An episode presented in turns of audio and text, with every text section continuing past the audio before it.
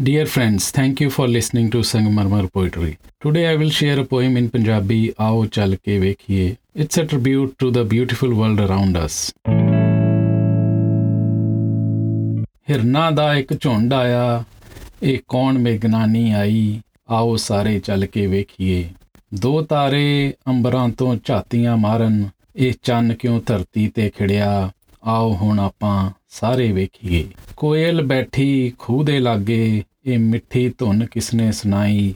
ਆਓ ਅਸੀਂ ਸਾਰੇ ਜਾ ਕੇ ਸੁਣੀਏ। ਮੋਰਾਂ ਨੇ ਫਿਰ ਨੀਵੀਂ ਪਾਈ, ਕਿਸੇ ਦੀ ਅੱਜ ਤੋਰ ਵੇਖ ਕੇ। ਕੌਣ ਹੈ ਫਿਰ ਝੂਮਦਾ ਫਿਰਦਾ? ਆਓ ਰਲ ਕੇ ਸਾਰੇ ਵੇਖੀਏ। ਗੁਲਾਬਾਂ ਨੂੰ ਕਿਸ ਦੀ ਖੁਸ਼ਬੂ ਆਈ? ਕਿਸਨੇ ਸੋਹਣੀ ਮਹਿਕ ਖੰਡਾਈ? ਅਸੀਂ ਬਾਗ ਵਿੱਚ ਆ ਕੇ ਸਾਰੇ ਵੇਖੀਏ। ਬਦਲੀ ਅੱਜ ਫੇਰ ਸ਼ਰਮਾਈ, ਕਿਸੇ ਨੇ ਆਪਣੀ ਜ਼ੁਲਫ ਲਹਿਰਾਈ। ਕਿਸ ਦਾ ਉੱਡਿਆ ਦੁਪੱਟਾ, ਰਾਤ ਵੀ ਹੈ ਅੱਜ ਸ਼ਰਮਾਈ। ਅਸੀਂ ਰਾਤ ਨੂੰ ਜਾਗ ਕੇ ਸਾਰੇ ਵੇਖੀਏ। ਫੁੱਲਾਂ ਦੀ ਡਾਲੀ ਜਦ ਸਿੱਧੀ ਹੋਈ, ਇੰਜ ਜਾਪੇ ਕਿਸੇ ਨੇ ਲਈ ਅੰਗੜਾਈ। ਤਰਾਸ਼ੇ ਬਦਨ ਤੋਂ ਵਾਰੇ ਜਾਈਏ, ਇੱਕ ਐਸੀ ਉਸ ਦੀ ਝਲਕ ਵੇਖੀਏ।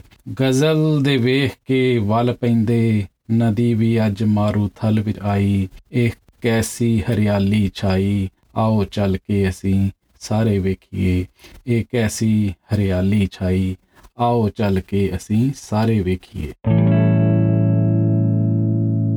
Thank you for listening. If you like it, you may like to share with your friends and family. Please leave your comments, suggestions on Instagram, Twitter, Facebook, or YouTube. I will talk to you next week, same time, same day. Till then, hope and peace.